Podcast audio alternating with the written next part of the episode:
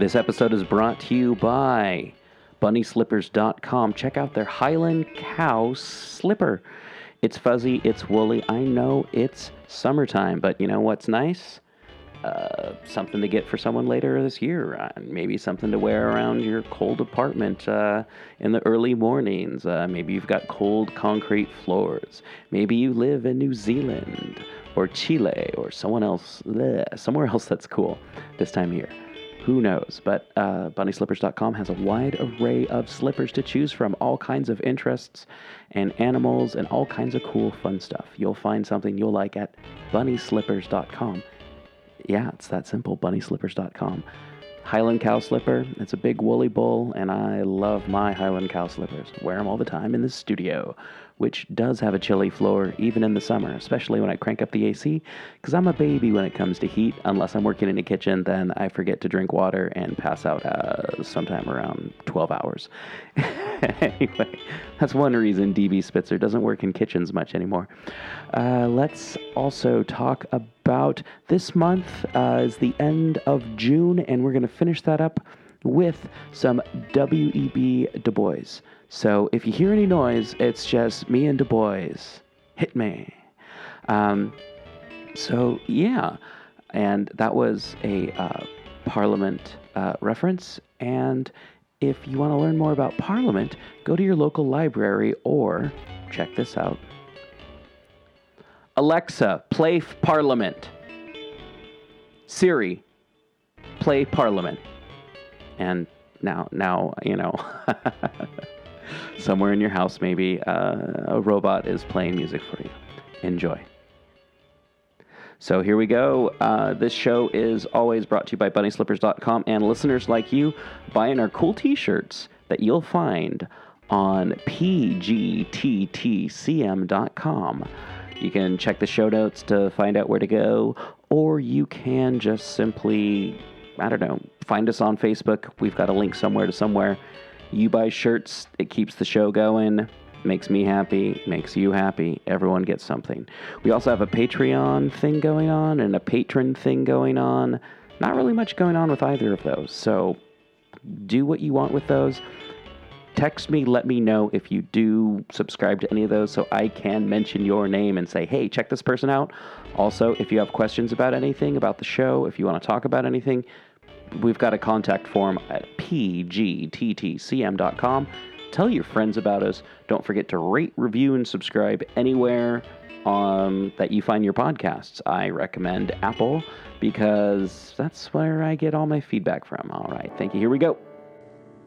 Bles Alwyn was seated in the anteroom of Senator Smith's office in Washington. The senator had not come in yet, and there were others waiting too. The young man sat in a corner dreaming. Washington was his first great city, and it seemed a never ending delight. The streets, the buildings, the crowds, the shops and lights and noise, the kaleidoscopic panorama of a world's doing, the myriad forms and faces, the talk and laughter of men. It was all wonderful magic to the country boy, and he stretched his arms and filled his lungs and cried, Here I shall live. Especially was he attracted by his own people. They seemed transformed, revivified, changed. Some might be mistaken for field hands on a holiday, but not many. Others he did not recognize. They seemed strange and alien, sharper, quicker, and at once more overbearing and more unscrupulous. There were yet others, and at the sight of these Bles stood straighter and breathed like a man. They were well dressed and well appearing men and women, who walked upright and looked one in the eye, and seemed like persons of affairs and money. They had arrived. They were men. They filled his mind's ideal. He felt like going up to them and grasping their hands and saying, At last, brother. Ah, it was good to find one's dreams walking in the light, in flesh and blood. Continually such thoughts were surging through his brain, and they were rioting through it again as he sat waiting in Senator Smith's office. The senator was late this morning. When he came in, he glanced at the morning paper before looking over his mail and the list of his clients. Do fools like the American people deserve salvation? he sneered, holding off the headlines and glancing at them. League beats trust. Farmers of South smash effort to bear market. Send cotton to 12 cents. Common people triumph. A man is induced to bite off his own nose and then sing a paean of victory. It's nauseating, senseless. There is no earthly use striving for such blockheads. They'd crucify any savior. Thus, half consciously, Senator Smith salved his conscience while he extracted a certificate of deposit for $50,000 from his New York mail. He thrust it aside from his secretary's view and looked at his list as he rang the bell. There was Representative Todd and somebody named Alwyn. Nobody of importance. Easterly was due in a half hour. He would get rid of Todd meantime. Poor Todd, he mused, a lamb for the slaughter. But he patiently listened to him plead for party support and influence for his bill to prohibit gambling in futures. I was warned that it was useless to see you, Senator Smith, but I would come. I believe in you. Frankly, there is a strong group of your old friends and followers forming against you. They met only last night, but I did not go. Won't you take a stand on some of these progressive matters? This bill or the child labor movement or or low tariff legislation? Mr. Smith listened but shook his head. When the time comes, he announced deliberately, I shall have something to say on several of these matters. At present, I can only say that I cannot support this bill. And Mr. Todd was ushered out. He met Mr. Easterly coming in and greeted him effusively. He knew him only as a rich philanthropist who had helped the neighborhood guild in Washington, one of Todd's hobbies. Easterly greeted Smith quietly. Got my letter? Yes. Here are the three bills. You will go on the Finance Committee tomorrow. Sandridge is chairman by courtesy, but you'll have the real power. Put the child labor bill first, and we'll work the press. The tariff will take most of the session, of course. We'll put the cotton inspection bill through in the last days of the session, see? I'm maneuvering to get the Southern congressman into line. Oh, one thing. Thompson says he's a little worried about the Negroes. Says there's something more than froth in the talk of a bolt in the Northern Negro vote. We may have to give them a little extra money and a few more minor offices than usual. Talk with Thompson. The Negroes are sweet on you, and he's going to be the new chairman of the campaign, you know. Ever met him? Yes. Well, so long. Just a moment. The statesman stayed the financier. Todd just let fall something of a combination against us in Congress. Know anything of it? Not definitely. I heard some rumors. Better see if you can run it down. Well, I must hurry. Good day. While Bles Alwyn in the outer office was waiting and musing, a lady came in. Out of the corner of his eye, he caught the curve of her gown, and as she seated herself beside him, the suggestion of a faint perfume. A vague resentment rose in him. Colored women would look as well as that, he argued, with the clothes and wealth and training. He paused, however, in his thought. He did not want them like the whites, so cold and formal and precise, without heart or marrow. He started up, for the secretary was speaking to him. Are you the, uh, the man who had the letter to the senator? Yes, sir. Let me see it. Oh, yes. He will see you in a moment. Bles was returning the letter to his pocket when he heard a voice almost at his ear. I beg your pardon. He turned and started. It was the lady next to him, and she was colored. Not extremely colored, but undoubtedly colored, with waving black hair, light brown skin, and the fuller facial curving of the darker world. And yes, Bles was surprised, for everything else about her her voice, her bearing, the set of her gown, her gloves and shoes the whole impression was, Bles hesitated for a word, well, white. Yes, m- yes, ma'am, he stammered, becoming suddenly conscious that the lady had now a second time asked him if he was acquainted with Senator Smith. That is, ma'am, why was he saying ma'am like a child or a servant? I know his sister and have a letter for him. Do you live in Washington? she inquired. No, but I want to. I've been trying to get in as a clerk, and I haven't succeeded yet. That's what I'm going to see Senator Smith about. Have you had the civil service examinations? Yes, I made 93 in the examination for a Treasury clerkship. And no appointment? I see. They are not partial to us there. Bles was glad to hear her say us. She continued after a pause. May I venture to ask a favor of you? Certainly, he responded. My name is Wynne, lowering her voice slightly and leaning toward him. There are so many ahead of me, and I am in a hurry to get to my school, but I must see the senator. Couldn't I go in with you? I think I might be of service in this matter of the examination, and then perhaps I'd get a chance to say a word for myself. I'd be very glad to have you come, said Bles cordially. The secretary hesitated a little when the two started in, but Miss Wynne's air was so quietly assured that he yielded. Senator Smith looked at the tall, straight black man with his smooth skin and frank eyes, and for a second time that morning a vision of his own youth dimmed his eyes, but he spoke coldly. Mr. Alwyn, I believe? Yes, sir. And my friend, Miss Wynne. The senator glanced at Miss Wynne and she bowed demurely. Then he turned to Alwyn. Well, Mr. Alwyn, Washington is a bad place to start in the world. Bles looked surprised and incredulous. He could conceive of no finer starting place, but he said nothing. It is a grave, continued the senator, of ambitions and ideals. You would far better go back to Alabama, pausing and looking at the young man keenly. But you won't. You won't. Not yet, at any rate. And Bles shook his head slowly. No. Well, what can I do for you? I won't work. I'll do anything. No, you'll do one thing be a clerk. And then, if you have the right stuff in you, you will throw up that job in a year and start again. I'd like at least to try it, sir. Well, I can't help you much there. That's in civil service, and you must take the examination. I have, sir. So? Where and what mark? In the Treasury Department. I got a mark of 93. What? And no appointment? The senator was incredulous. No, sir. Not yet. Here Miss Wynne imposed.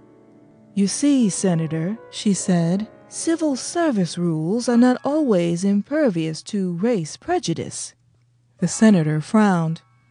Do you mean to intimate that Mr. Alwyn's appointment is held up because he is colored? I do. Well, well. The senator rang for a clerk. Get me the treasury on the telephone. In a moment, the bell rang. I want Mr. Cole. Is that you, Mr. Cole? Good morning. Have you a young man named Alwyn on your eligible list? What? Yes? Indeed. Well, why has he no appointment? Of course, I know he's a Negro. Yes, I desire it very much. Thank you. You'll get an appointment tomorrow morning. And the senator rose. How is my sister? he asked absently. She was looking worried, but hopeful for the new endowment when I left. The senator held out his hand. Bles took it and then remembered. Oh, I beg pardon, but Miss Wynne wanted a word on another matter. The senator turned to Miss Wynne. I am a school teacher, Senator Smith, and like all the rest of us, I am deeply interested in the appointment of the new school board. But you know the district committee attends to those things, said the senator hastily.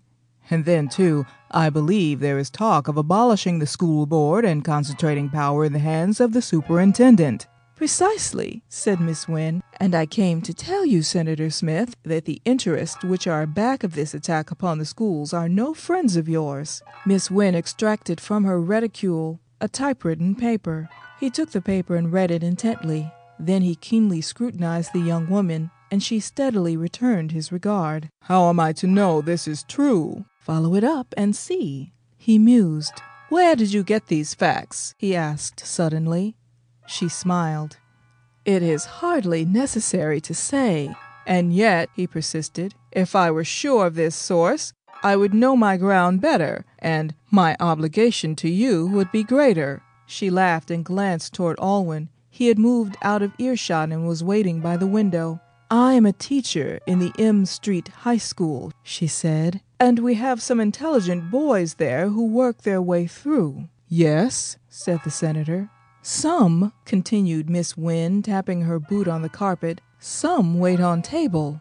The senator slowly put the paper in his pocket.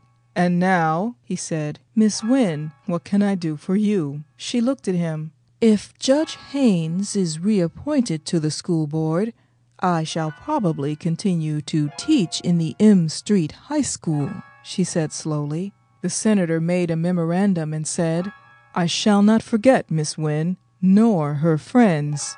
And he bowed, glancing at Alwyn. The woman contemplated Bles in momentary perplexity, then bowing in turn, left.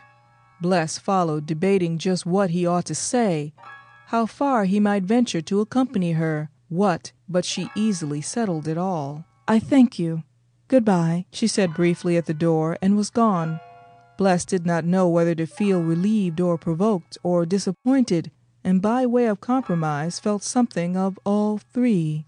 The next morning he received notice of his appointment to a clerkship in the Treasury Department at a salary of nine hundred dollars. The sum seemed fabulous, and he was in the seventh heaven. For many days of consciousness of wealth, the new duties, the street scenes, the city life kept him more than busy. He planned to study and arranged with a professor at Howard University to guide him. He bought an armful of books and a desk and plunged desperately to work. Gradually, as he became used to the office routine, and in the hours when he was weary of study, he began to find time hanging a little heavily on his hands. Indeed, although he would not acknowledge it, he was getting lonesome, homesick amid the myriad men of a busy city. He argued to himself that this was absurd, and yet he knew that he was longing for human companionship. When he looked about him for fellowship, he found himself in a strange dilemma. Those black folk in whom he recognized the old sweet tempered Negro traits had also looser, uglier manners than he was accustomed to, from which he shrank. The upper classes of Negroes, on the other hand, he still observed from afar. They were strangers not only in acquaintance, but because of a curious coldness and aloofness that made them cease to seem his own kind. They seemed almost at times like black white people, strangers in way and thought. He tried to shake off this feeling, but it clung, and at last, in sheer desperation, he promised to go out of a night with a fellow clerk who rather boasted of the people he knew. He had soon tired of the strange company and had turned to go home when he met a newcomer in the doorway. Why, hello, Sam! Sam Stillings! he exclaimed delightedly and was soon grasping the hand of a slim, well dressed man of perhaps thirty, with yellow face, curling hair, and shifting eyes. Well, of all things! Bles, er, um, Mr. Owen, I thought you were hoeing cotton. Bles laughed and continued shaking his head. He was foolishly glad to see the former Cresswell butler whom he had known but slightly. His face brought back unuttered things that made his heart beat faster and a yearning surge within him. I thought you went to Chicago, cried Bles. I did, but going into politics, having entered the political field, I came here and you graduated, I suppose, and all that? No, Bles admitted a little sadly, as he told of his coming north and of Senator Smith's influence. But how are all? Abruptly, Sam hooked his arm into Alwyn's and pulled him with him down the street. Stillings was a type. Up from servility and menial service, he was struggling to climb to money and power. He was shrewd, willing to stoop to anything in order to win. The very slights and humiliations of prejudice he turned to his advantage. When he learned all the particulars of Alwyn's visit to Senator Smith and his cordial reception, he judged it best to keep in touch with this young man, and he forthwith invited Bles to accompany him the next night to the 15th Street Presbyterian Church. You'll find the best people there, he said, the aristocracy, the treble clef gives a concert, and everybody that's anybody will be there. They met again the following evening and proceeded to the church. It was a simple but pleasant auditorium, nearly filled with well dressed people.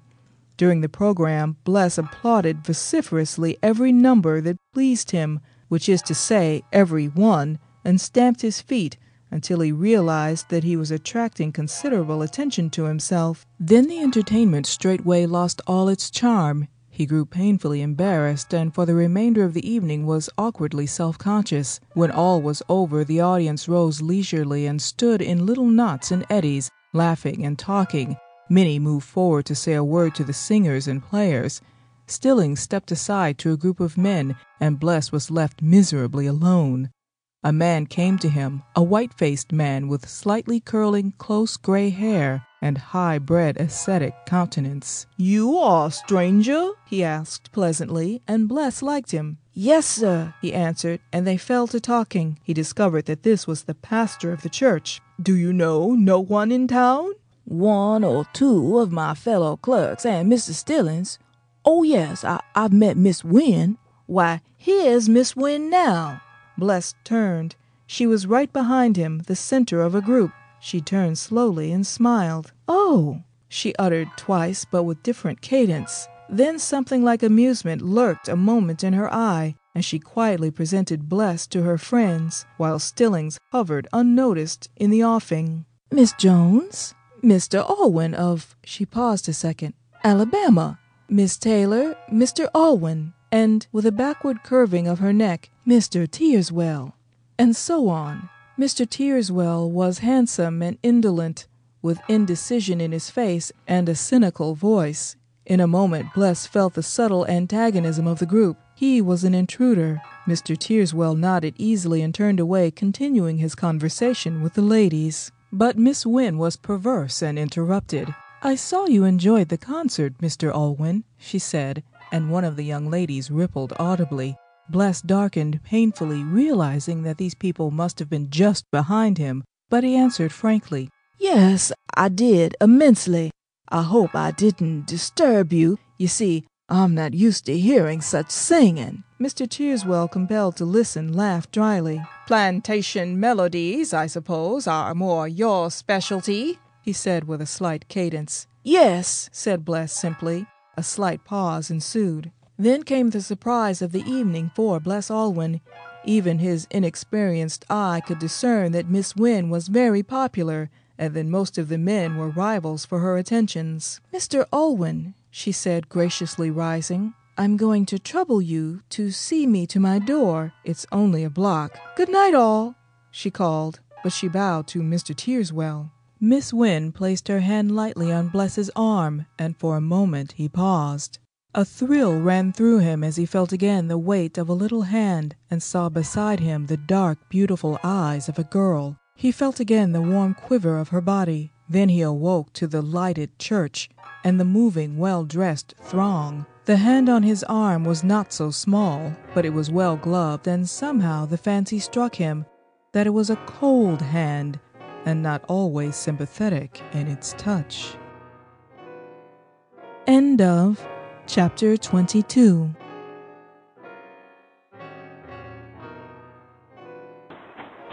I did not know the world was so large, remarked Zora as she and Mrs. Vanderpool flew east and northward on the New York New Orleans Limited. For a long time, the girl had given herself up to the sheer delight of motion. Gazing from the window, she compared the lands she passed with the lands she knew, noting the formation of the cotton, the kind and growth of the trees, the state of the roads. Then the comparisons became infinite, endless. The world stretched on and on until it seemed mere distance, and she suddenly realized how vast a thing it was and spoke. Mrs. Vanderpool was amused. It's much smaller than one would think, she responded. When they came to Atlanta, Zora stared and wrinkled her brows. It was her first large city. The other towns were replicas of Toomsville, strange in number, not in kind, but this was different, and she could not understand it. It seemed senseless and unreasonable, and yet so strangely so that she was at a loss to ask questions. She was very solemn as they rode on, and night came down with dreams. She awoke in Washington to new fairylands and wonders, the endless going and coming of men, great piles that challenged heaven, and homes crowded on homes till one could not believe that they were full of living things. They rolled by Baltimore and Philadelphia, and she talked of everyday matters, of the sky which alone stood steadfast amid whirling change, of bits of empty earth that shook themselves here and there loose from their burden of men and lay naked in the cold shining sunlight. All the while the greater questions were beating and curling and building themselves back in her brain, and above all she was wondering why no one had told her before of all this mighty world. Mrs. Vanderpool, to whom it seemed too familiar for comment, had said no word, or if she had spoken, Zora's ears had not been tuned to understand, and as they flew toward the towering ramparts of New York, she sat up big with the terror of a new thought. Suppose this world were full yet of things she did not know nor dream of. How could she find out? She must know. When finally they were settled in New York and sat high up on the Fifth Avenue front of the hotel, gradually the inarticulate questioning found words, albeit strange ones. It reminds me of the swamp, she said. Mrs. Vanderpool, just returned from a shopping tour, burst into laughter. it is, but I marvel at your penetration. I mean, it, it is moving, always moving. The swamp seemed to me unearthly still. Yes, yes, cried Zora eagerly, brushing back the rumpled hair. And so did the city at first to me. Still? New York? Yes. You see, I saw the buildings and forgot the men, and the buildings were so tall and silent against heaven. And then I came to see the people, and suddenly I knew the city was was like the swamp always restless and changing. And more beautiful? suggested Mrs. Vanderpool, slipping her arms into her lounging robe. Oh, no, not, not nearly so beautiful, and yet more interesting. Then, with a puzzled look, I wonder why. Perhaps it's because it's people and not things. It's people in the swamp, asserted Zora dreamily, smoothing out the pillows of the couch. Little people, I call them. The difference is, I think that there, I know how the story will come out. Everything is changing, but I know how and why, and from what and to what. Now, here, everything seems to be happening. But what is it that is happening? You must know what has happened to know what may happen, said Mrs. Vanderpool. But how can I know? I'll get you some books tomorrow. I'd like to know what it means. Wistfully. It is meaningless. The woman's cynicism was lost upon Zora, of course, but it possessed the salutary effect of stimulating the girl's thoughts, encouraging her to discover for herself. I think not. So much must mean something, she protested. Zora gathered up the clothes and things and shaded the windows, glancing the while down on the street. Everybody is going, going, she murmured. I wonder where. Don't they ever get there?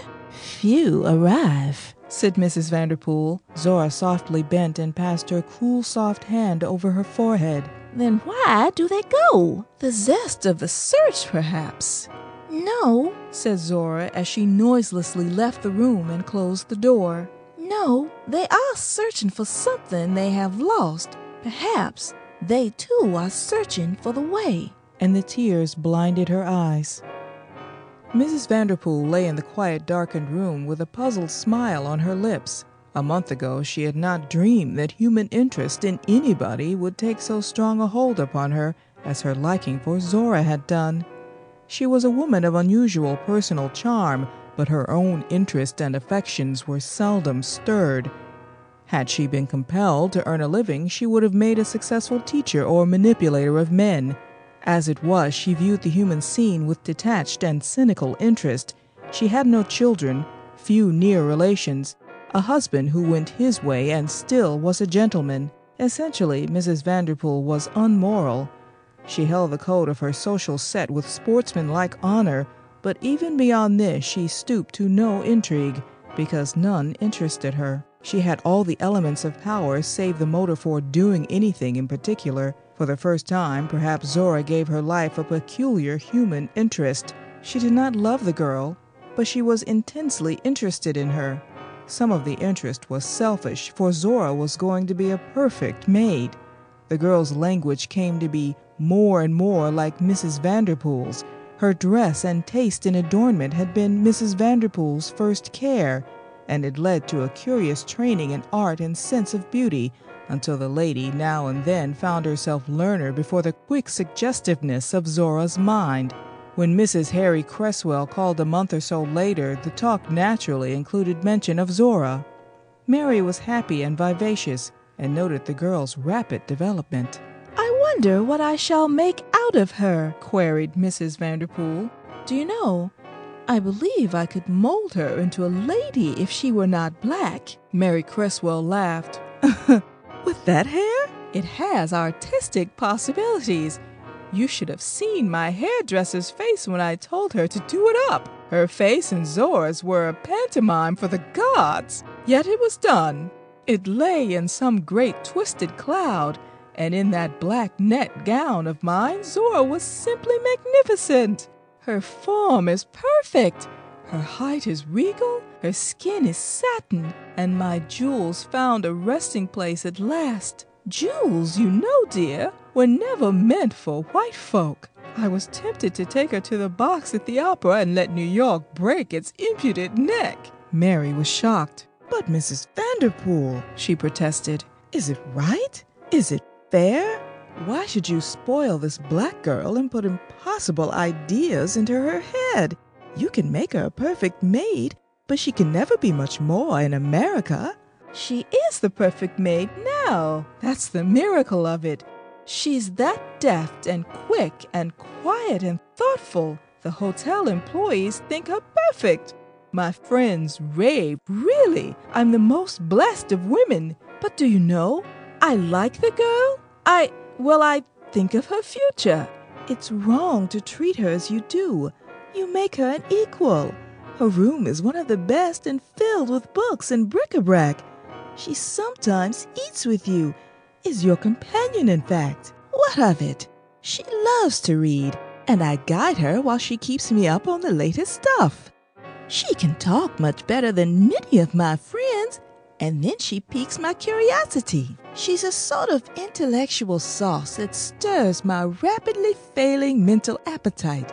I think that as soon as I can make up my mind to spare her, I'll take her to France and marry her off in the colonies. Well, that's possible, but one doesn't easily give up good servants.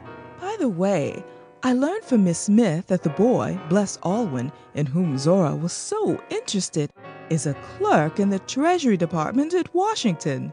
Indeed, I'm going to Washington this winter. I'll look him over and see if he's worth Zora which I greatly doubt. Mrs. Cresswell pursed her lips and changed the subject. Have you seen the Easterlys? The ladies left their cards. They are quite impossible. Mr. Easterly calls this afternoon. I can't imagine why, but he asked for an appointment. Will you go south with Mr. Cresswell? I'm glad to hear he's entering politics. No, I shall do some early house hunting in Washington, said Mrs. Cresswell, rising as Mr. Easterly was announced.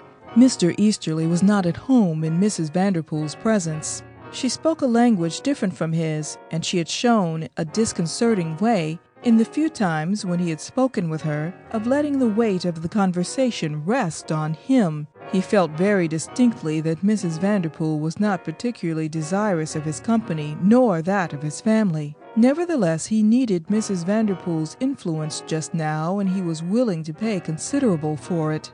Once under obligation to him, her services would be very valuable.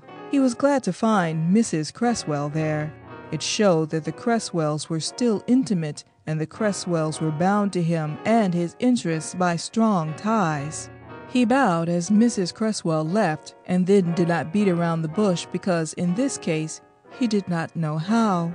Mrs. Vanderpool, I need your aid. Mrs. Vanderpool smiled politely and murmured something. We are, you know, in the midst of a rather warm presidential campaign, continued Mr. Easterly. Yes, with polite interest. We are going to win easily, but our majority in Congress for certain matters will depend on the attitude of Southerners, and you usually spend the winters in Washington.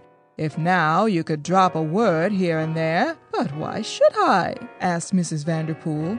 Mrs. Vanderpool, to be frank, I know some excellent investments that your influence in this line would help. I take it you're not so rich, but that. Mrs. Vanderpool smiled faintly. Really, Mr. Easterly, I know little about such matters and care less. I have food and clothes. Why worry with more? Mr. Easterly half expected this, and he determined to deliver his last shot on the run. He arose with a disappointed air. Of course, Mrs. Vanderpool, I see how it is. You have plenty, and one can't expect your services or influence for nothing. It had occurred to me that your husband might like something political, but I presume not. Something political? Yes, you see, it's barely possible, for instance, that there will be a change in the French ambassadorship. The present ambassador is old and, well, I don't know, but as I say, it's possible. Of course, though, that may not appeal to you, and I can only beg your good offices in charity if if you see your way to help us. Well, I must be going. What is I thought the president appointed ambassadors? To be sure, but we appoint presidents, laughed Mr. Easterly. Good day. I shall hope to see you in Washington. Good day, Mrs. Vanderpool returned absently. After he had gone, she walked slowly to Zora's room and opened the door. For a long time she stood quietly looking in. Zora was curled in a chair with a book. She was in dreamland, in a world of books builded thoughtfully for her by Mrs. Vanderpool, and before that by Miss Smith. Her work took but little of her time and left hours for reading and thinking. In that thought life, more and more her real living centered. Hour after hour, day after day, she lay buried, deaf and dumb to all else. Her heart cried, up on the world's four corners of the way, and to it came the vision splendid. She gossiped with old Herodotus across the earth to the black and blameless Ethiopians. She saw the sculptured glories of Phidias marbled amid the splendor of the swamp. She listened to Demosthenes and walked the Appian Way with Cornelia, while all New York streamed beneath her window. She saw the drunken Goths reel upon Rome, and heard the careless Negroes yodel as they galloped to Toomsville. Paris she knew, wonderful, haunting Paris, the Paris of Clovis and St. Louis, of Louis the Great and Napoleon III, of Balzac and her own Dumas. She tasted the mud and comfort of thick old London, and the while wept with Jeremiah and sang with Deborah, Semiramis, and Atala. Mary of Scotland and Joan of Arc held her dark hands in theirs, and kings lifted up their sceptres. She walked on whirls and whirls of whirls, and heard there, in her little room, the tread of armies, the paeans of victory, the breaking of hearts, and the music of the spheres. Mrs. Vanderpool watched her a while. Zora, she presently broke into the girl's absorption. How would you like to be ambassador to France? End of chapter 23.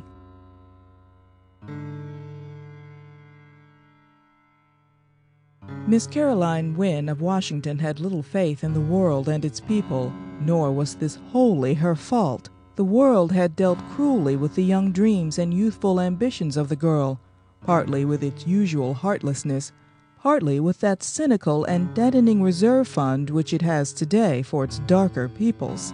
The girl had bitterly resented her experiences at first. She was brilliant and well trained. She had a real talent for sculpture and had studied considerably. She was sprung from at least three generations of respectable mulattoes who had left a little competence which yielded her three or four hundred dollars a year. Furthermore, while not precisely pretty, she was good looking and interesting, and she had acquired the marks and insignia of good breeding. Perhaps she wore her manners just a trifle consciously. Perhaps she was a little morbid that she would fail of recognition as a lady. Nor was this unnatural. Her brown skin invited a different assumption. Despite this almost unconscious mental aggressiveness, she was unusually presentable and always well groomed and pleasant of speech. Yet she found nearly all careers closed to her. At first it seemed accidental, the luck of life. Then she attributed it to her sex, but at last she was sure that, beyond chance and womanhood, it was the color line that was hemming her in. Once convinced of this, she let her imagination play and saw the line even where it did not exist. With her bit of property and brilliant parts, she had had many suitors, but they had been refused one after another for reasons she could hardly have explained. For years now, Tom Teerswell had been her escort. Whether or not Caroline Wynne would ever marry him was a perennial subject of speculation among her friends, and it usually ended in the verdict that she could not afford it, that it was financially impossible. Nevertheless, the two were usually seen in public together, and although she often showed her quiet mastery of the situation, seldom had she snubbed him so openly as at the treble clef concert.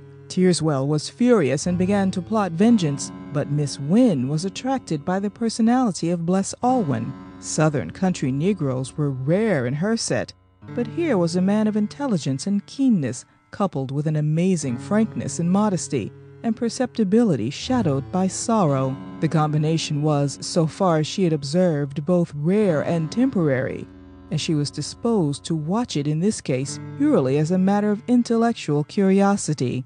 At the door of her home, therefore, after a walk of unusual interest, she said, I'm going to have a few friends in next Tuesday night. Won't you come, Mr. Alwyn? And Mr. Alwyn said that he would. Next morning, Miss Wynne rather repented her hasty invitation, but of course, nothing could be done now. Nothing? Well, there was one thing, and she went to the telephone. A suggestion to Bles that he might profitably extend his acquaintance sent him to a certain tailor shop kept by a friend of hers. A word to the tailor guarded against the least suspicion of intrigue entering Bles's head. It turned out quite as Miss Wynne had designed. Mr. Gray, the tailor, gave Bles some points on dressing, and made him, Southern fashion, a frock coat for dress wear that set off his fine figure. On the night of the gathering at Miss Wynne's, Bles dressed with care, hesitating long over a necktie, but at last choosing one which he had recently purchased and which pleased him particularly. He was prompt to the minute and was consequently the first guest, but Miss Wynne's greeting was so quietly cordial that his embarrassment soon fled. She looked him over at leisure and sighed at his tie, Otherwise, he was thoroughly presentable according to the strictest Washington standard. They sat down and talked of generalities. Then, an idea occurring to her, she conducted the conversation by devious paths to ties and asked Alwyn if he had heard of the fad of collecting ties. He had not, and she showed him a sofa pillow. Your tie quite attracted me, she said. It would make just the dash of color I need in my new pillow. You may have it, and welcome. I'll send, oh no, a bird in the hand, you know. I'll trade you now for another I have. Done. The exchange was soon made, Miss Wynne tying the new one herself and sticking a small carved pin in it. Bles slowly sat down again and after a pause said, Thank you. She looked up quickly, but he seemed quite serious and good natured. You see, he explained, in the country, we don't know much about ties. The well balanced Miss Wynne for a moment lost her aplomb, but only for a moment. We must all learn, she replied with penetration, and so their friendship was established. The company now began to gather, and soon the double parlor held an assemblage of twenty five or thirty persons. They formed a picturesque group, conventional but graceful in dress, animated in movement, full of good natured laughter, but quite un American in the beautiful modulation of their speaking tones chiefly noticeable, however, to a stranger, in the vast variety of color and skin which imparted to the throng a piquant and unusual interest. Every color was here, from the dark brown of Alwyn, who was customarily accounted black, to the pale pink white of Miss Jones, who could pass for white when she would, and found her greatest difficulties when she was trying to pass for black. Midway between these two extremes lay the sallow pastor of the church, the creamy Miss Williams, the golden yellow of Mr. Teerswell, the golden brown of Miss Johnson, and the velvet brown of Mr. Gray. The guests themselves did not notice this. They were used to asking one's color as one asks of height and weight. It was simply an extra dimension in their world whereby to classify men. Beyond this and their hair, there was little to distinguish them from a modern group of men and women. The speech was a softened English, purely and on the whole correctly spoken, so much so that it seemed at first almost unfamiliar to Bles, and he experienced again the uncomfortable feeling of being among strangers. Then, too, he missed the loud but hearty good nature of what he had always called his people. To be sure, a more experienced observer might have noted a lively, excitable, tropical temperament set and cast in a cold northern mold, and yet flashing fire now and then in a sudden anomalous outbursting. But Bles missed this. He seemed to have slipped and lost his bearings, and the characteristics of his simple world were rolling curiously about. Here stood a black man with a white man's voice, and yonder a white woman with a Negro's musical cadences, and yet again a brown girl with exactly Miss Cresswell's air, and yonder Miss Williams with Zora's wistful wilfulness. Bles was bewildered and silent, and his great undying sorrow sank on his heart with sickening, hopeless weight. His hands got in the way, and he found no natural nook in all those wide and tastefully furnished rooms. Once he discovered himself standing by a marble statue of a nude woman, and he edged away. Then he stumbled over a rug and saved himself only to step on Miss Jones' silken train. Miss Jones' smile of pardon was wintry. When he did approach a group and listen, they seemed speaking of things foreign to him, usually of people he did not know, their homes, their doings, their daughters and their fathers. They seemed to know people intimately who lived far away. You mean the Smiths of Boston? asked Miss Jones. No, of Cleveland. They're not related. I heard that McGee of St. Paul will be in the city next week with his daughter. Yes, and the Bentleys of Chicago. Bles passed on. He was disappointed. He was full of things to say, of mighty matters to discuss. He felt like stopping these people and crying, Oh, what of the morning? How goes the great battle for black men's rights? I have came with messages from the host to you who guard the mountain tops. Apparently, they were not discussing or caring about the problem. He grew disgusted and was edging toward the door when he encountered his hostess. Is all well with you, Mr. Alwyn? she asked lightly. No, I'm not enjoying myself, said Bles truthfully. Delicious. And why not? He regarded her earnestly. There are so many things to talk about, he said. Earnest things, things of importance. I I think when our people he hesitated. Our was our right? But he went on. When our people meet, we ought to talk about our situation and what to do and Miss Wynne continued to smile. We're all talking of it all the time, she said. He looked incredulous. Yes, we are, she insisted. We veil it a little and laugh as lightly as we can, but there is only one thought in this room, and that's grave and serious enough to suit even you and quite your daily topic. But I don't understand. Ah, there's the rub. You haven't learned our language yet. We don't just blurt into the Negro problem, that's voted bad form. We'll leave that to our white friends. We saunter to it sideways, touch it delicately because her face became a little graver, because you see, it hurts. Bles stood thoughtful and abashed. I I think I understand, he gravely said at last.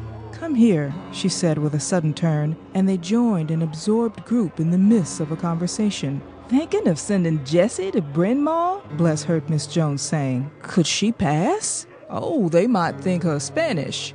But it's a snobbish place, and she would have to give up all her friends. Yes, Freddie could scarcely visit. The rest was lost.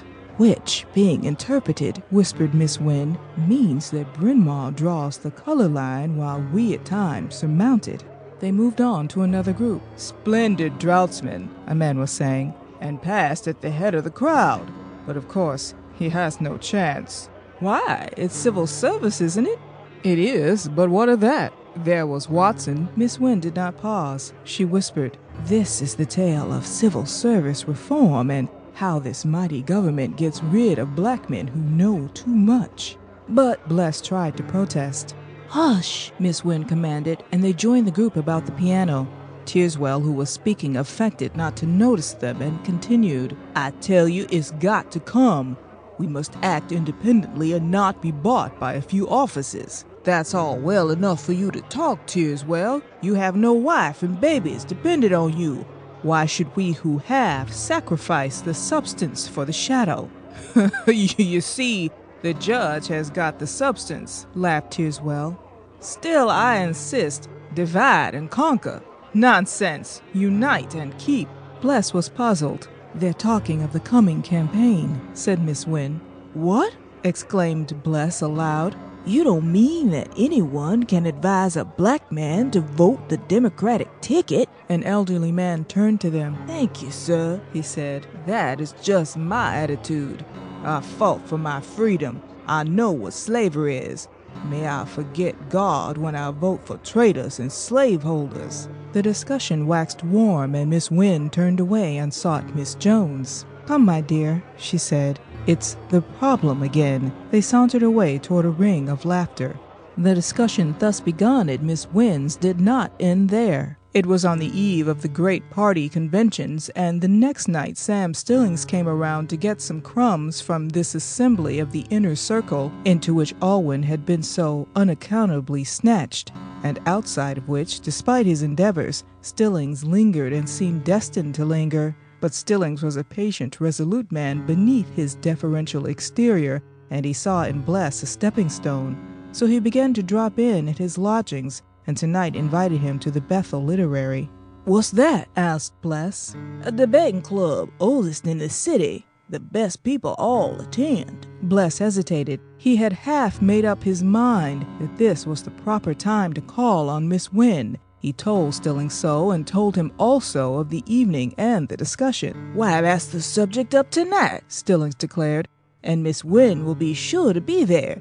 You can make your call later. Perhaps you wouldn't mind taking me when you call.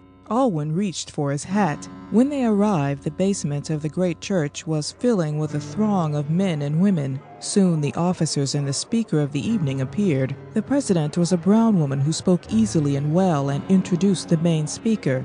He was a tall, thin, hatchet faced black man, clean shaven and well dressed, a lawyer by profession. His theme was the Democratic Party and the Negro. His argument was cool, carefully reasoned, and plausible. He was evidently feeling for the sympathy of his audience, and while they were not enthusiastic, they warmed to him gradually, and he certainly was strongly impressing them. Bles was thinking. He sat in the back of the hall, tense, alert, nervous. As the speaker progressed, a white man came in and sat down beside him. He was spectacled, with bushy eyebrows and a sleepy look, but he did not sleep. He was very observant. Who's speaking? he asked Bles, and Bles told him. Then he inquired about one or two other persons. Bles could not inform him, but Stillings could and did. Stillings seemed willing to devote considerable time to him. Bles forgot the man. He was almost crouching for a spring, and no sooner had the speaker, with a really fine apostrophe to independence and reason in voting, sat down, than Bless was on his feet, walking forward. His form was commanding, his voice deep and musical, and his earnestness terribly evident. He hardly waited for recognition from the slightly astonished president, but fairly burst into speech. I am from Alabama, he began earnestly, and I know the Democratic Party. Then he told of government and conditions in the Black Belt, of the lying oppression and helplessness of the sodden black masses. Then, turning, he reminded them of the history of slavery, Finally, he pointed to Lincoln's picture and to Sumner's and mentioned other white friends. And my brothers, they are not all dead yet. The gentleman spoke of Senator Smith and blamed and ridiculed him. I know Senator Smith but slightly, but I do know his sister well. Dropping to simple narrative, he told of Miss Smith and of his coming to school, and if his audience felt that great depth of emotion that welled beneath his quiet, almost hesitating address, it was not simply because of what he did say, but because, too, of the unspoken story that lay too deep for words. He spoke for nearly an hour, and when he stopped, for a moment his hearers sighed, and then sprang into a whirlwind of applause. They shouted, clapped, and waved while he sat in blank amazement and was with difficulty forced to the rostrum to bow again and again. The spectacled white man leaned over to Stillings. Who is he? he asked. Stillings told him. The man noted the name and went quietly out. Miss Wynne sat lost in thought, and Teerswell beside her fumed. She was not easily moved, but that speech had moved her. If he could thus stir men and not be himself swayed, she mused, he would be invincible. But tonight he was moved as greatly as his hearers had been, and that was dangerous. If his intense belief happened to be popular, all right. But if not, she frowned. He was worth watching, she concluded, quite worth watching, and perhaps worth guiding. When Alwyn accompanied her home that night, Miss Wynne set herself to know him better, for she suspected that he might be a coming man. The best preliminary to her purpose was, she knew, to speak frankly of herself, and that she did. She told him of her youth and training, her ambitions, her disappointments. Quite unconsciously, her cynicism crept to the fore, until in word and tone she had almost scoffed at many things that Alwyn held true and dear. The touch was too light, the meaning too elusive for Alwyn to grasp always the point of attack, but somehow he got the distant impression that Miss Wynne had little faith in truth and goodness and love. Vaguely shocked, he grew so silent that she noticed it and concluded she had said too much, but he pursued the subject. Surely there must be many friends of our race willing to stand for the right and sacrifice for it. She laughed unpleasantly, almost mockingly. Where? Well, there's Miss Smith. She gets a salary, doesn't she? A very small one, about as large as she could earn. North, I don't doubt. But the unselfish work she does, the utter sacrifice. Oh, well, we'll omit Alabama and admit the exception. Well, here in Washington, there's your friend, the judge, who has befriended you so, as you admit. She laughed again. You remember our visit to Senator Smith? Yes. Well, it got the judge his reappointment to the school board. He deserved it, didn't he? I deserved it, she said luxuriously, hugging her knee and smiling. You see, his appointment meant mine. Well, what of it? Didn't listen, she cut in a little sharply. Once a young brown girl with boundless faith in white folks went to a judge's office to ask for an appointment, which she deserved. There was no one there. The benign old judge with his saintly face and white hair suggested she lay aside her wraps and spend the afternoon. Bles arose to his feet. What? What did you do? he asked. Sit down. There's a good boy. I said, Judge, a friend is expecting me at two. It was then half past one. Would I not best telephone? Step right into the booth, said the judge quite indulgently. Miss Wynne leaned back, and Bles felt his heart sinking, but he said nothing. And then, she continued, I telephoned the judge's wife that he was anxious to see her on a matter of urgent business, namely my appointment. She gazed reflectively out of the window. You should have seen his face when I told him, she concluded. I was appointed. But Bles asked coldly, Why didn't you have him arrested? For what? And suppose I had? Bles threw out his arms helplessly. Oh, it isn't as bad as that all over the world, is it? It's worse, affirmed Miss Wynne, quietly positive. And you are still friendly with him? What would you have? I use the world. I did not make it. I did not choose it. He is the world. Through him I earn my bread and butter.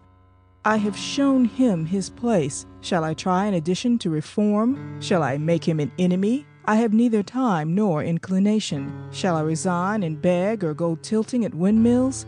If he were the only one, it would be different, but they're all alike. Her face grew hard. Have I shocked you? she said as they went toward the door. No, he answered slowly but I still believe in the world. You are young yet, my friend, she lightly replied. And besides, that good Miss Smith has gone and grafted a New England conscience on a tropical heart.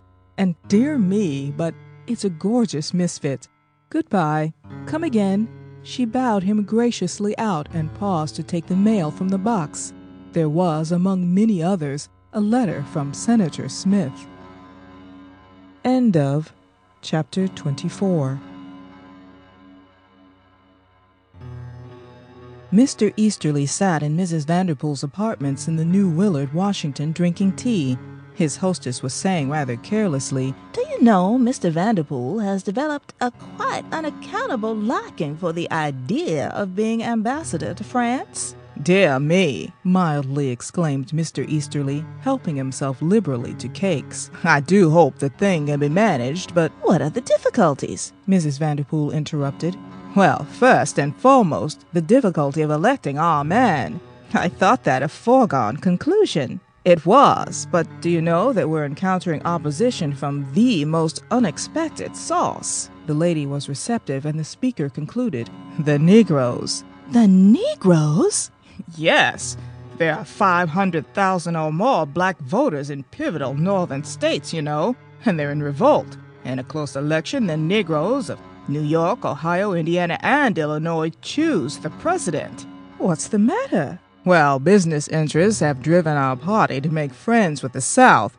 The South has disenfranchised Negroes and lynched a few. The darkies say we've deserted them. Mrs. Vanderpool laughed. What extraordinary penetration! she cried. At any rate, said Mr. Easterly dryly, Mr. Vanderpool's first step toward Paris lies in getting the northern Negroes to vote the Republican ticket. After that, the way is clear. Mrs. Vanderpool mused. I don't suppose you know anyone who is acquainted with any number of these northern darkies, continued Mr. Easterly. Not my calling list, said Mrs. Vanderpool, and then she added more thoughtfully, There's a young clerk in the Treasury Department named Alwyn who has brains. He's just from the South, and I happened to read of him this morning. Mr. Easterly read an account of the speech at the Bethel Literary. We'll look this young man up, he decided. He may help. Of course, Mrs. Vanderpool will probably win. We can buy these Negroes off with a little money and a few small offices. Then, if you'll use your influence for the part of the Southerners, I can confidently predict from four to eight years' sojourn in Paris. Mrs. Vanderpool smiled and called her maid as Mr. Easterly went. Zora! She had to call twice, for Zora, with widened eyes, was reading the Washington Post. Meantime, in the office of Senator Smith, toward which Mr. Easterly was making his way, several members of the National Republican Campaign Committee had been closeted the day before. Now, about the niggers, the chairman had asked, how much more boodle do they want? That's what's bothering us, announced a member.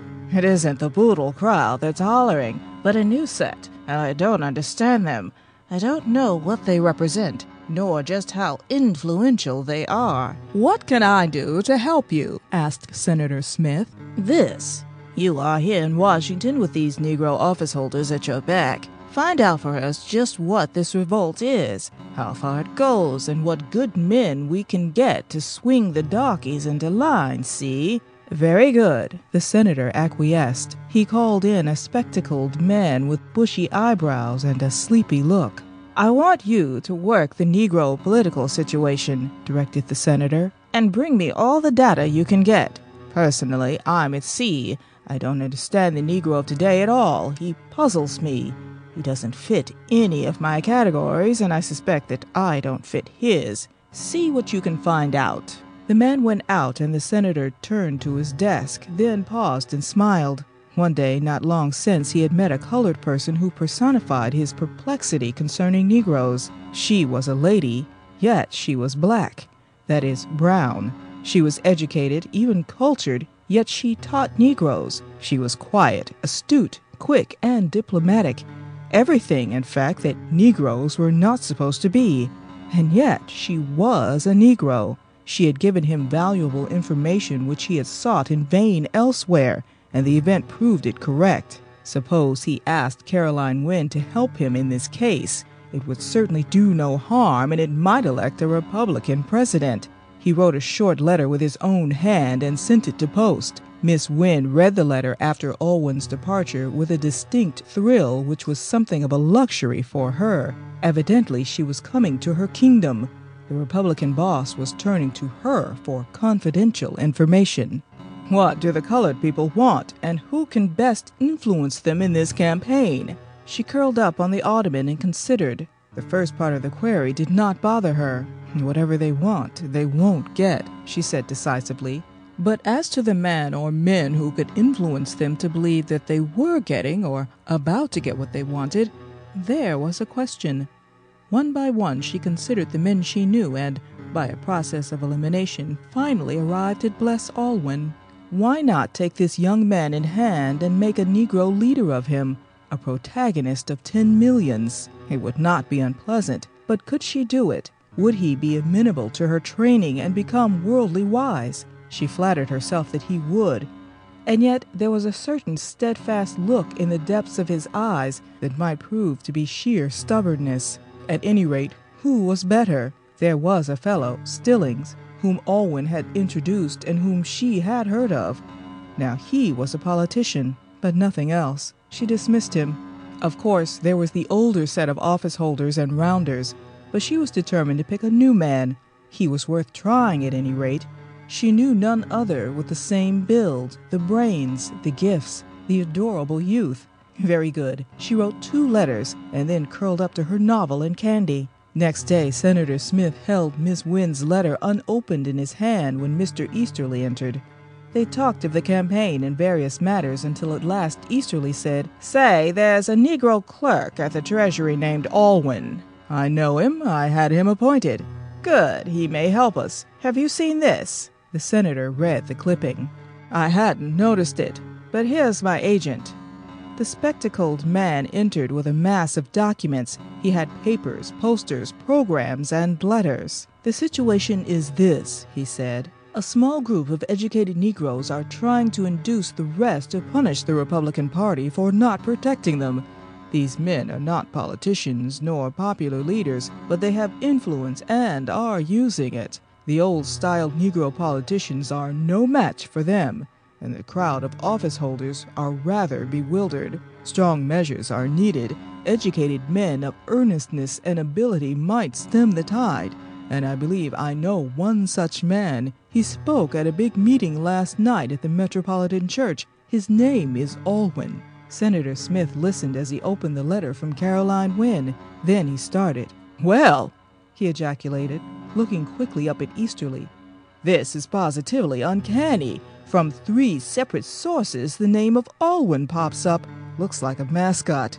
Call up the Treasury. Let's have him up when the subcommittee meets tomorrow. Bles Alwyn hurried up to Senator Smith's office hoping to hear something about the school, perhaps even about, but he stopped with a sigh and sat down in the anteroom. He was kept waiting for a few moments while Senator Smith, the chairman, and one other member of the subcommittee had a word. Now, I don't know the young man, mind you, said the senator, but he's strongly recommended. What shall we offer him? asked the chairman. Try him at $25 a speech. If he balks, raise to $50, but no more.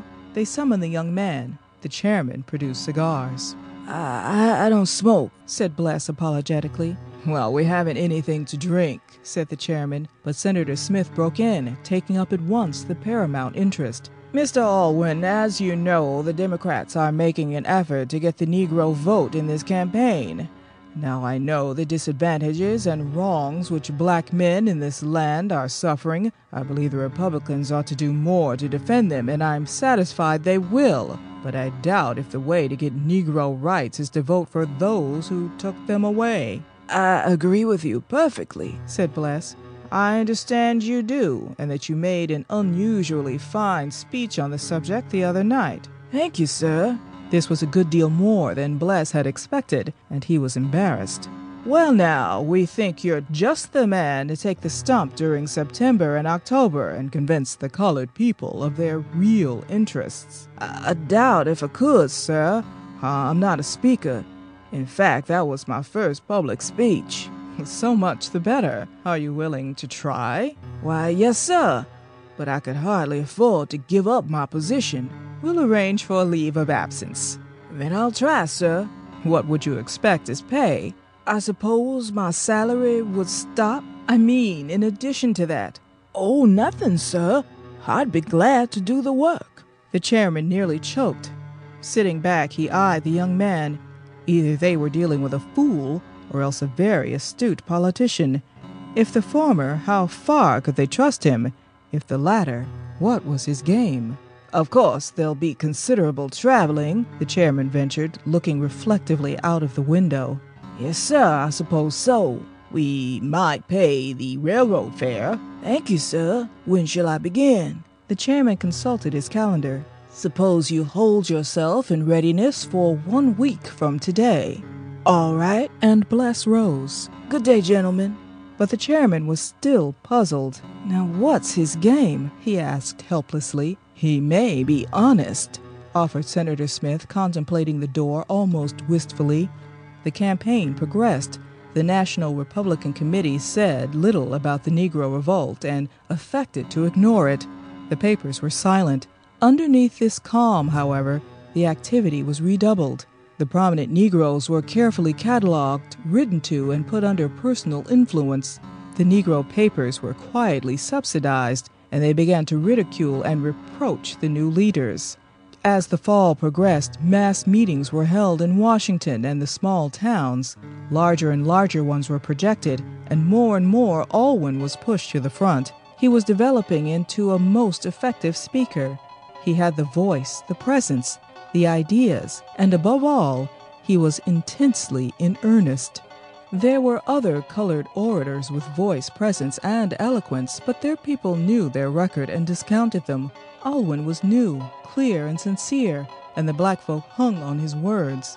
Large and larger crowds greeted him until he was the central figure in a half dozen great Negro mass meetings in the chief cities of the country, culminating in New York the night before the election. Perhaps the secret newspaper work, the personal advice of employers and friends, and the liberal distribution of cash would have delivered a large part of the Negro vote to the Republican candidate, perhaps. But there was a doubt. With the work of Alwyn, however, all doubt disappeared, and there was little reason for denying that the new president walked into the White House through the instrumentality of an unknown Georgia Negro, little past his majority.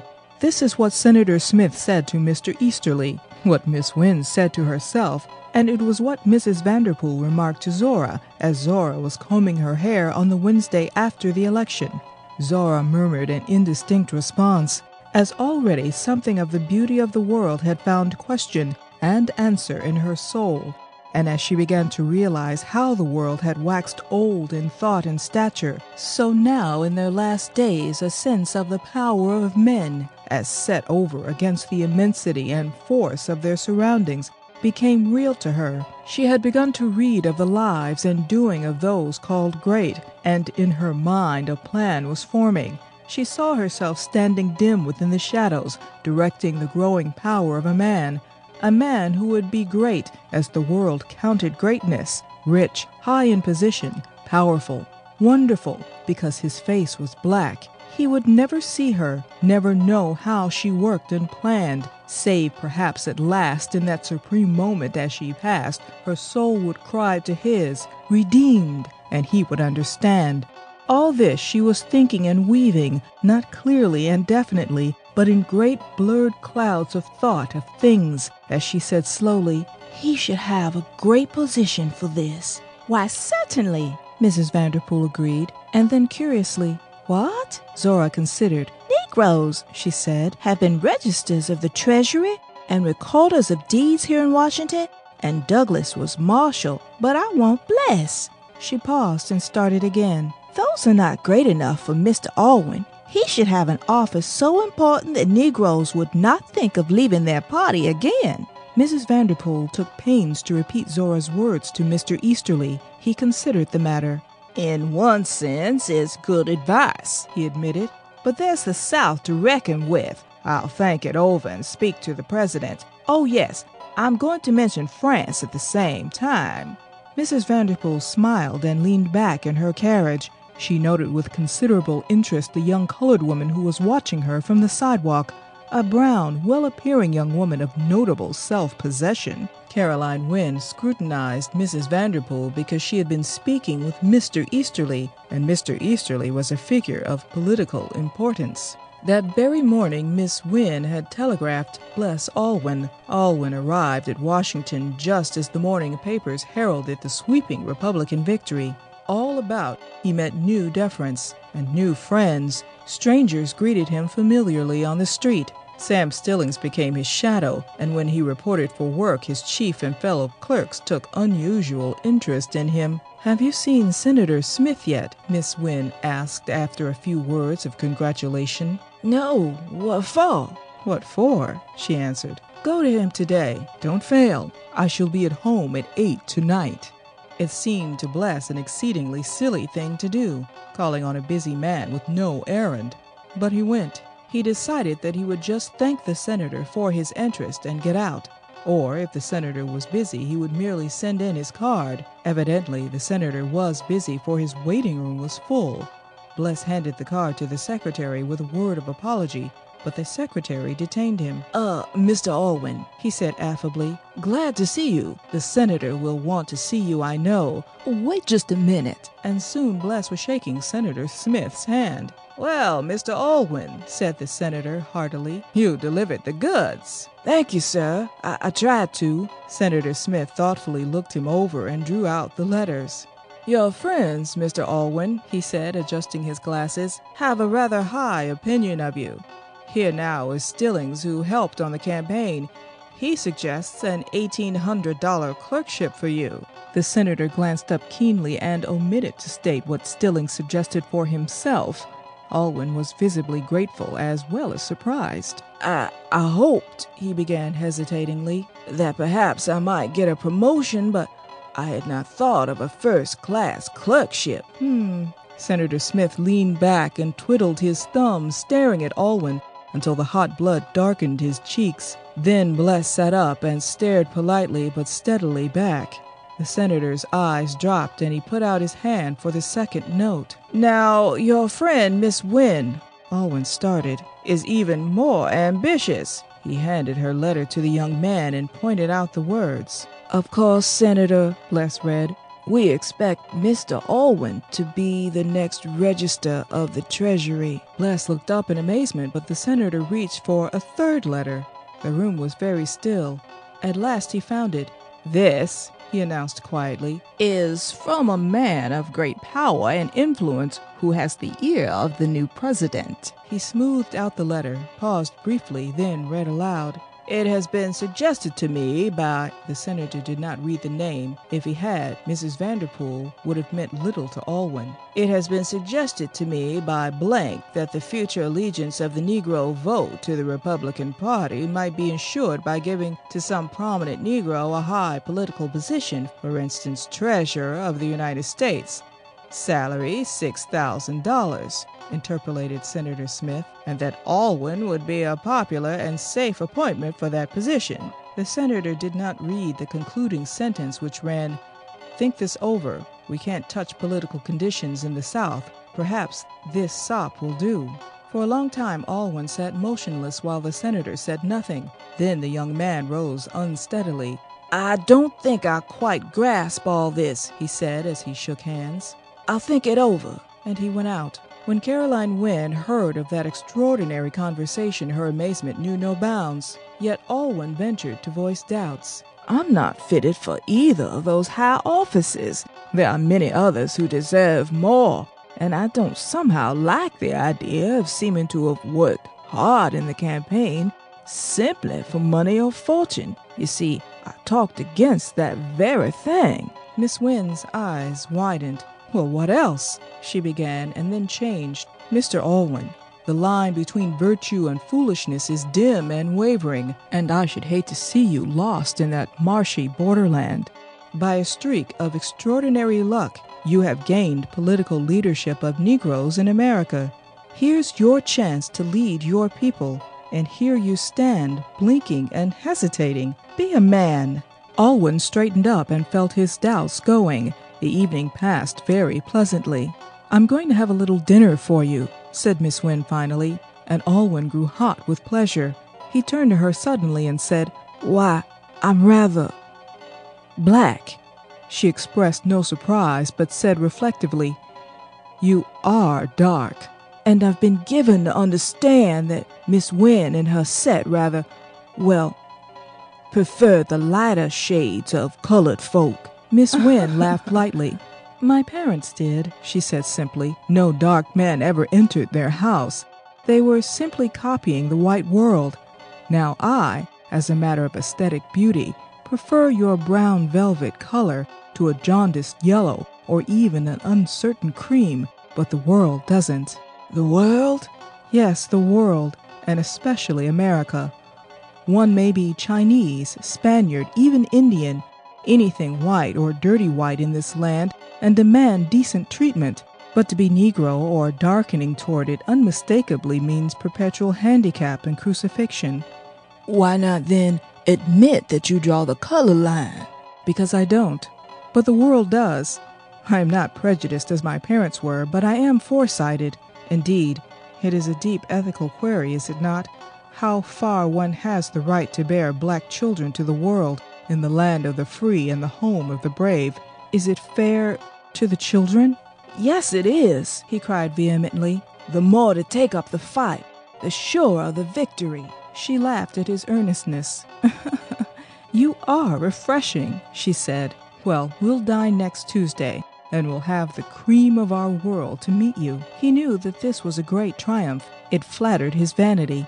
After all, he was entering this higher, dark world whose existence had piqued and puzzled him so long. He glanced at Miss Wynne beside him there in the dimly lighted parlor. She looked so aloof and unapproachable, so handsome and so elegant. He thought how she would complete a house, such a home as his prospective four or six thousand dollars a year could easily purchase. She saw him surveying her, and she smiled at him. I find but one fault with you, she said. He stammered for a pretty speech, but did not find it before she continued. Yes, you are so delightfully primitive. You will not use the world as it is, but insist on acting as if it were something else. I'm not sure I understand. Well, there is the wife of my judge. She is a fact in my world. In yours, she is a problem to be stated, straightened, and solved. If she had come to you, as she did to me yesterday, with her theory that all Southern Negroes needed was to learn how to make good servants and lay brick. I should have shown her, Bles tried to interject. Nothing of the sort. You would have tried to show her and would have failed miserably. She hasn't learned anything in 20 years. But surely you didn't join her in advocating that 10 million people be menials. Oh no, I simply listened. Well, there's no harm in that. I believe in silence at times. Ah, but I did not listen like a log, but positively and eloquently, with a nod, a half formed word, a comment begun, which she finished. Bles frowned. As a result, continued Miss Wynne, I have a check for $500 to finish our cooking school and buy a cast of Minerva for the assembly room. More than that, I have now a wealthy friend. She thinks me an unusually clever person who, by a process of thought not unlike her own, has arrived at very similar conclusions. But, but, objected Bles, if the time spent cajoling fools were used in convincing the honest and upright, think how much we would gain. Very little. The honest and upright are a sad minority. Most of these white folk, believe me, boy, she said caressingly, are fools and knaves. They don't want truth or progress. They want to keep niggers down. I don't believe it. There are scores, thousands, perhaps millions such, I admit, but the average American loves justice and right, and he is the one to whom I appeal with frankness and truth. Great heavens, don't you love to be frank and open? She narrowed her eyelids. Yes, sometimes I do. Once I was. But it's a luxury few of us Negroes can afford. Then, too, I insist that it's jolly to fool them. Don't you hate the deception? She chuckled and put her head to one side. At first I did, but do you know now I believe I prefer it. He looked so horrified that she burst out laughing. He laughed too. She was a puzzle to him. He kept thinking what a mistress of a mansion she would make. Why do you say these things? he asked suddenly. Because I want you to do well here in Washington. General philanthropy? No, special. Her eyes were bright with meaning. Then you care for me? Yes. He bent forward and cast the die. Enough to marry me? She answered very calmly and certainly. Yes. He leaned toward her, and then between him and her lips a dark and shadowy face. Two great storm swept eyes looked into his out of a world of infinite pain and he dropped his head in hesitation and shame and kissed her hand. Miss Wynne thought him delightfully bashful. End of chapter 25.